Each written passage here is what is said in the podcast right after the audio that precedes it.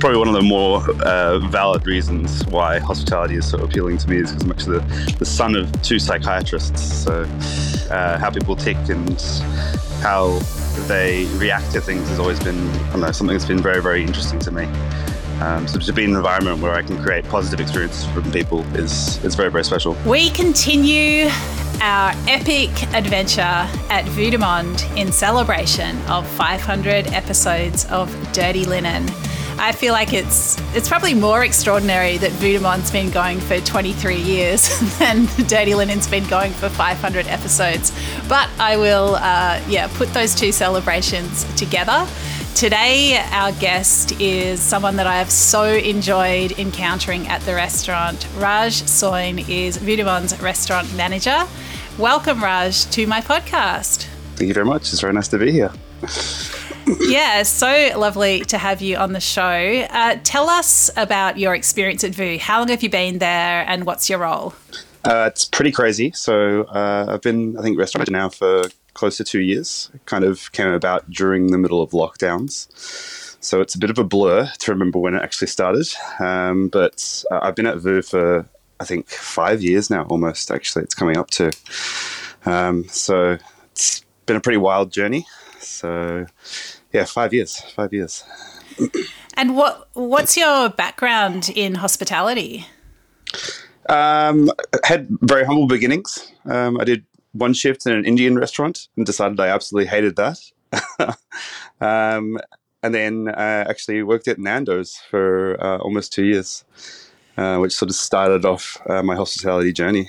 Ah, that common story from Nando's to Monde. Yes, correct. I'm sure you've heard quite a few of the different humble beginning stories as well from many of the staff as well. So, I mean, I, I think um, it is actually so lovely to hear these origin stories. Um, because yeah, I mean, if you come to the restaurant, it's the, the surroundings are very grand, and as much as um, you know, everybody there does uh, does everything to make uh, people feel comfortable. There is um, I think always this feeling that the people that work there know how to be how to be fancy better than the people that are arriving, or that's how I feel anyway. But um, to yeah, hear the backstory, um, yeah, it's just really it just wins me over all over again. Um, but yeah, tell us what it was about Nando's that um, uh, turned you onto hospitality. Um, I think I'd, I'd, come out of school. I'd given myself uh, a try at university. I'd studied philosophy and law. So I'd studied philosophy out of a love and passion for philosophy and everything it represents. And I'd studied law because I had a very Indian father who wanted me to be successful. Um, ended up hating the degree, dropping out, and uh, starting to work full time in hospitality. And what did you get out of the experience at Nando's? Um, I think at first, honestly, it was just so nice to be paid and have a lot of money at that age. Um, but it was actually just being able to interact with people and being in a social environment that I kind of fell in love with. And I think continues to sort of drive me in hospitality. Yeah, I love that. So, what happened next? Um, so, Nando's was in Hobart in Tasmania, actually. It was the first Nando's that opened down there. Um, I decided to go back to the motherland, which is West Australia. Um, continued my very, very casual dining journey. Um, actually did try to do another stint at university. Of course, same sort of thing as the first one, where I uh, decided I was going to do business economics and journalism. So journalism was the passion, and business economics was the you know thing in the back of my head that says you need to do something that's going to be successful. Um, again, didn't last too long, and I found myself uh, working full time for uh, a little burger joint called Just Burgers, uh, which was in Leederville in uh, West Australia. And what was that like? It was amazing. It was just it was just like a, a simple progression as well from what I'd been doing previously.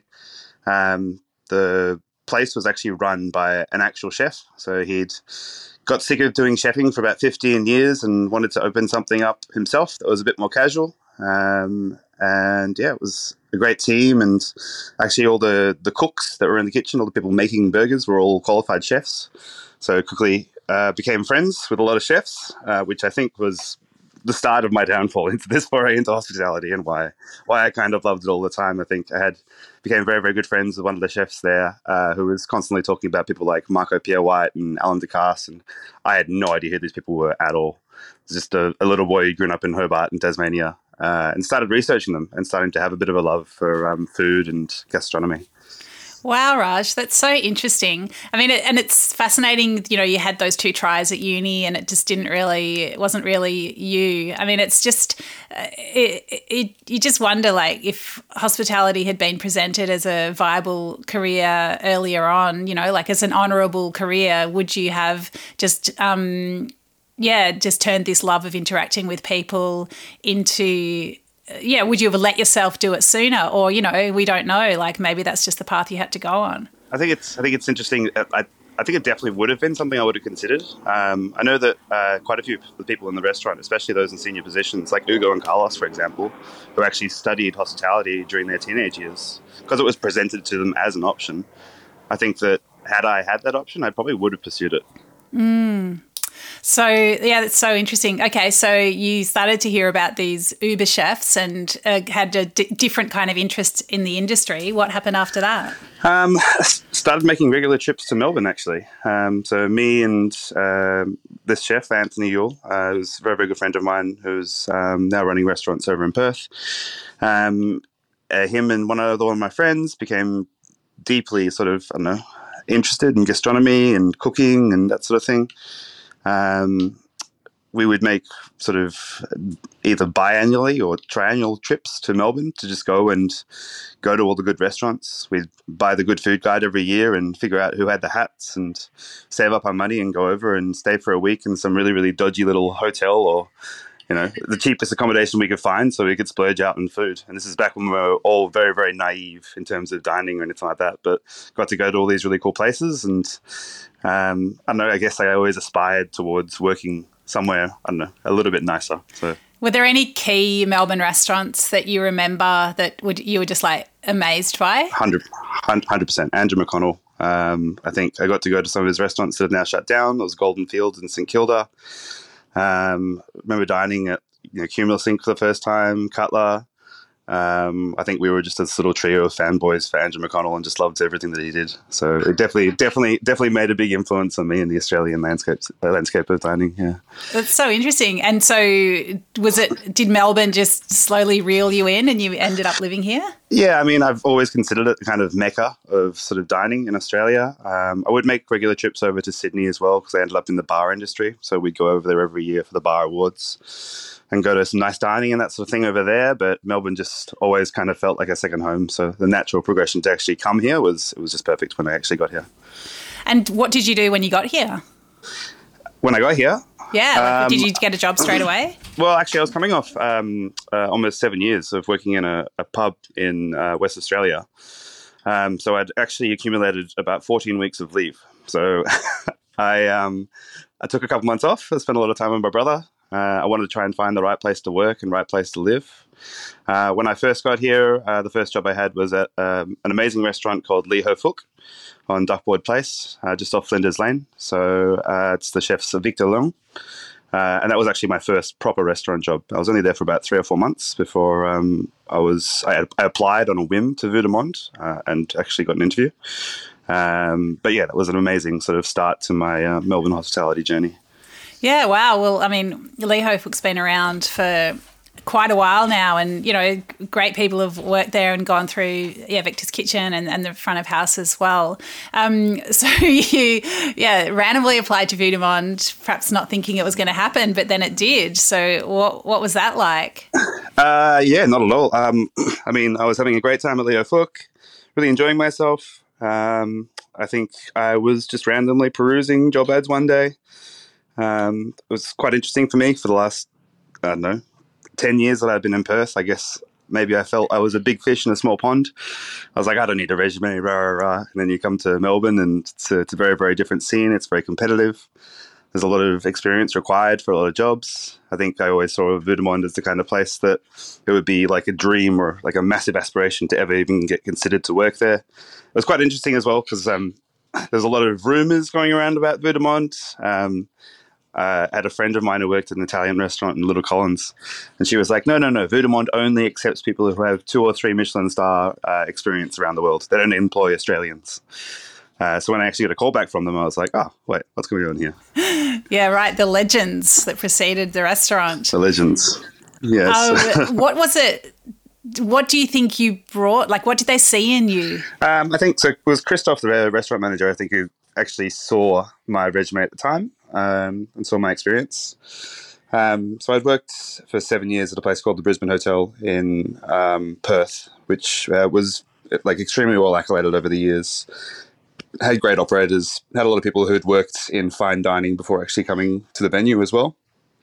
Um, I think you saw I had a lot of ed- uh, restaurant experience uh, and also senior management experience. Um, I think it's the same thing I look at now when you have someone coming in for an interview. It's, if someone's got a lot of senior management experience, but they've made it like very very clear that they want to come and be in a junior position and learn mm, there's there's two ways it can probably go one is that they think they're probably going to excel and get promoted to a management position very quickly or they're just there because they actually just want to learn and do you feel like you can pick which way it's going to go uh, it can be hard sometimes. Um, sometimes it's a bit of a gamble. Uh, for me, I, I just wanted to come and do six months at Vue and just learn as much as I could. Uh, and then, yeah, five years on, I'm still there. So I must enjoy it. yeah. Well, what did you think you were going to learn? And did that match up to what actually uh, came uh, down the road for you? I think uh, I, I, just wanted to learn how to work in a restaurant of that caliber, I guess. That style of service. Um, I'd done quite a lot of different hospitality avenues throughout my years. Um, I've always had aspirations to open my own venue, so I guess I wanted to kind of tick all the boxes before I eventually do that. Um, and one of the, I guess, parts of hospitality that I never felt that I'd properly done was, I guess, that level of. It's funny using the word fine dining, but I guess you could. That, that upper echelon of dining, that nicer style of dining. Um, yeah, was uh, was definitely, I think, six months in I was kind of thinking, it's like, oh, I was going to give it six months, but the place and and really more, more, way more importantly than anything is the people and just the wealth of knowledge that I knew that I could just leech and absorb off all these amazing people was just too much to pass up. And so I stayed. And fortunately, staying has meant that I've been offered some great opportunities as well. So give us some real like nitty gritty. Like, what have you learnt? What can you do now that you couldn't do five years ago? Oh, that's a hard question. Um, I think it's just being able to pursue my idea of hospitality and being creative and being able to try and look at what we can possibly do for the guest and then execute it. Um, I think one of the greatest things that we have at Vue is that we can just try things. And sometimes it doesn't work. And it's also a restaurant that's been around for 23 years. So we've tried lots of things and they haven't worked in the past. Um, but it's, it's extremely rewarding being able to do something for a guest and then having you know, such amazing energy coming back to you because it's worked or it's just been impactful. So, well, I feel like this is the moment to ask you about Sheepy. Sheepy. Oh God, who told you about Sheepy? It was Hugh, was it? Or Hugo? Uh, no, it was Hugh. Uh, there's a funny line that I'll share with you from the evening, actually, um, which is Hugo, who's obviously the GM, who actually came out to me at one point. He was like, "Raj, what are you doing? I'm taking care of a restaurant of 60 guests. You're taking care of a fluffy animal." he meant it. He meant it in jest, though. Don't worry. Um, I think Sheepy was just. Um, I don't know. I guess every single day we all try to look for things that we can do to kind of amplify an experience for a guest. And sometimes it can be the most mundane and silly little things. Um, I think people dining with children in the restaurant is always a really interesting thing. Uh, I think a lot of guests that come up, especially if it's their first time, can be quite nervous they're quite unsure about what's going to happen. You know, they don't know if they're going to be surrounded by you know twelve sets of cutlery in each side and have to address the waiters in a certain way or have to eat in a certain way. I think we're very good at disarming people at the restaurant and making them feel really warm and comfortable, like in a pretty timely fashion. Um, I think for one one thing for a lot of the staff as well, and especially for myself, is if there's a, a child dining, it's just it's the easiest way to make the parents feel comfortable is to make the child feel comfortable. Um, and so this beautiful little girl had a beautiful little stuffed animal, and I just basically spent my entire night taking care of the stuffed animal. So. and it, it, it, ended up becoming a bit of a almost a joke throughout the evening because it was like, what else can we do? And it started with a little glass of water and a little napkin for Sheepy, which is this little plush toy. I got her a little stool to go by the table. Um, and then it just progressively got bigger and bigger after that with you know the chefs contributing and um, I think Hugh made a joke. He was like, "Hey, maybe we could do a souffle," and I was like, "That's not going to happen." And then Claire, who I know you've also interviewed as well, the sous chef, she was like, "No, we can make this happen." So I found a little vessel for a uh, a souffle, and we made a mini souffle, and we did a little mini rocher of ice cream into the souffle for sou- uh, for Sheepy right at the second last course. So that's so amazing. And I think it's probably almost the epitome of the silly things that we can do. But um, I don't know. I think that it's probably going to create a memory for this little kid that they're going to remember for the rest of their lives. Uh, and I'm sure the parents appreciate it as well. So it's just it's pretty lovely. Yeah, it's so amazing. Um, I mean, you mentioned the people that you work with. Can you talk about the culture at Vue de Monde? Absolutely. Um, I mean, I know that when you've announced this podcast, you've talked about the fact that it's been a controversial restaurant as well as one that's been very lauded.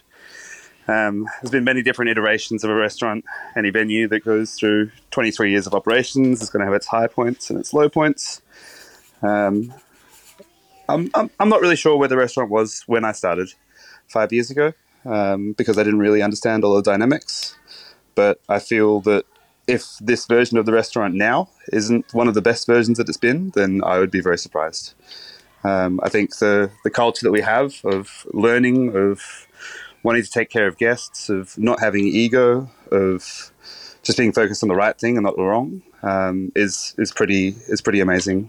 Uh, I've the, again, the people that work at Vue like I'm, I'm going to try and list them, but I'm going to miss a few from Ugo, Carlos, Dorian, from Christoph, who's worked there in the past, Chris Marshall, Hugh Allen, Claire, like the amazing work, like wealth of knowledge that these guys have, and the fact that every single one of these person, these people, sorry, are focused on the guest and would do anything for the guest is is pretty crazy.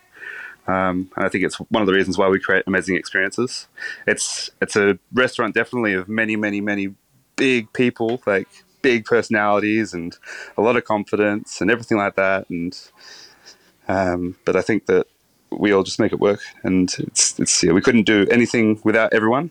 Um, but having all these amazing people certainly helps. So yeah, I mean, how do you create a culture like that? I, th- I, think some people, you know, are cynical about restaurants and you know this idea of teams, and they think that it must be um, a veneer. There must be uh, other stuff that that's going on. You know, particularly when you're striving for excellence every single service. Um, yeah, what would you say to that? Um, I think a, a, a, big part of it, of what happened at Vue de Monde as well, um, especially in the front of house, is the fact that it's a team of people that had worked with each other all over the world, like with Hugo, Christoph, the ex-restaurant manager, Dorian, Carlos. Um, there's been a couple of people who've been in and out who've worked with them when they've basically they've known who they thought was amazing and would be a great person to be in the team, and they've actually brought them with them, like across the world in some cases. And I think that that started the foundation for it and then they've just built off that, finding great people who want to be part of that culture. I think another part as well is also making sure that there's no none of that negativity or none of that. You know, sometimes in hospitality, people can not realize that they're in the service industry, and maybe it's um, you know ultimately we are here to take care of people, and as as frustrating as it might be from time to time or anything like that, that doesn't really matter. It's just the the main main focus has to always be taking care of the guest. Um, as far as the kitchen's concerned, I think it's just it's always been a kitchen that's had amazing chefs come through. It's it's always attracted amazing talent. Um, starts with people like you know Hugh and Chris, who you know, Hugh's been on, on and off there for ten years, even though he had a big break in the middle. Chris has been there for nine years. You know, Claire has been there for five years. Many of the chefs in the kitchen, the core group, have been there for like a very very long time. Um, I think when you have a team like that that's so well established, it's people come in and they just see an opportunity to integrate into that and they want to stay. So. Mm. I mean, the restaurant's been there for 23 years. You've been um, there for five, Raj. Like, what kind of um, uh, uh induction into the mythology of de do staff get? Like, do, is there like a Vue de Monde story that you're told when you begin working there, or is it just stuff that you pick up along the way? Uh, no, hundred percent. There's a story. Obviously, there's, there's the genesis of the restaurant, and you know, its its ups and its downs, and its different ethoses and visions that it's had throughout the years. I mean, if you looked at Vue from prior to uh, level fifty five, it was a completely different restaurant in terms of what we were actually delivering in terms of food. Um, I think that, that it's it's a pretty grueling process for all staff that start there um, both front of house and back of house. I mean, we all absolutely love what we do, but it's by no means easy, and there's a lot of pressure. Um, for example, in the front of house uh, staffing, it's uh, everyone gets given a it's almost like a 55 page induction book with the full history of the restaurant and information about everyone who makes everything and the team and where everyone comes from and what their background uh, is. You know, Shannon Bennett, albeit not attached to the restaurant in any business capacity, is such a huge important part of the restaurant. Um, I think understanding yeah, the history of the restaurant is extremely important for new staff because it's um, you know, it's we're, we're, built on the last 23 years. It's not like it just it just happened. It's, it's an accumulation of different venue managers, different general managers, different head chefs. You know, the, the fact that it's probably seen, I don't, I don't even know if you could quantify the amount of different dishes that the chefs have created over the years. I think it would be quite crazy to be able to sit down and almost look at it um, from differing uh, degustation menus, you know, spanning 23 years. Yeah, that would be an amazing document in itself. So, what do you do? What do you do, Raj? You just like passing a new staff member in the corridor, and you say, "What year did we move? What year did we move to Little Collins Street?" Is it just? Is there a quiz? Are there quizzes? Is it just? A, what is it? How do you make sure? There, there are quizzes. Um, I'm, I'm a very big believer of um, staff doing everything on shift. I don't like giving homework. Um, I think that every, every all the training we can do it can be done on shift. Um, I think, or maybe apart from the first two weeks because it's just so intensive. Um, so there's a lot of just little pop quizzes here and there. Little like, what's this? What's this do? Where's this from? What, what's the best restaurant in Chicago? What's the this this this? Um, it's it, one of the greatest things as well about Vue. I think is it's a constant um, culture of wanting to learn um, which actually extends to so many different things apart from food and beverage. Uh, uh, I know for myself, like uh, I'm surrounded by people from different backgrounds, from you know Japan to Germany to France to Italy. Um, so I can now speak all these languages very, very badly. So just from learning like one or two simple phrases every day, um, and I think all the staff we encourage ourselves to to keep on doing that and keeping wanting to learn and keeping wanting to try and find something new that we can absorb on that day. So. You, you, mentioned that you initially studied philosophy out of you know a passion and an interest. How does that play into your approach to hospitality? Um, it definitely plays into it. I think um, probably one of the more uh, valid reasons why hospitality is so appealing to me is because I'm actually the, the son of two psychiatrists. So there's um, human interaction and behavior and uh, how people tick and how they react to things has always been I know, something that's been very, very interesting to me. Um, so to be in an environment where I can create positive experiences from people is is very, very special. Um, but also just get to watch people. It's is the most interesting thing in the entire world. And we get every breadth and depth of life and affluency and everything that comes through the restaurant. Yeah. Um, I mean, what do you what do you think is important about what you do? What do I think is important? Um, it's pretty crazy. I think that um, 80, 90% of our guests are there celebrating something really monumental monumental. Um, whether it's a 50th birthday or a wedding anniversary or um, you know graduation or something like that. Um, so we get to be part of these pretty amazing and important experiences for groups of people every single day, um, and every day as well. It's just another day in the in the office for us. So it's making sure that we don't forget. It's like no, no, no. It's this is like for 50 of our 60 guests that come in, like they're celebrating something that's extremely precious to them. Um, and it's being part of that experience as well, which is it's super rewarding. Yeah, well, I've had the privilege of being in a few staff briefings just before service begins. Yeah, you've seen just, it as well, yeah. Yeah, yeah. you just see um, you going through the guests and whether you know what occasion they're there for. And um, I think yeah, everyone listens with real attention, and I uh, I guess it's part of that process of yeah remembering that um, it's important what you do. Um, Raj, where you mentioned that you wanted to have your own place at some point. Is that still the dream? Yeah, hundred percent. What kind of place are you envisaging? Um, to be honest, it'll probably be like a small bar with like a food offering. I've thought about it a lot over the years. Um, I think the reason why I sort of slowed down my uh, aspirations there was because I realized the amount of work it actually takes. Um, I don't want to just enjoy myself a little bit more. Uh, I think Vue definitely put a little bit of a roadblock there as well because I just wanted to stay and try to absorb as much as I can from the business and the people. Um, so we'll see. Maybe it's the next step after Vue de Monde. Love it, Raj. Well, thank you so much for sharing with us today. Um, it's always a pleasure to encounter you in person or on the podcast. I really appreciate you giving us your time. Absolutely. My absolute pleasure.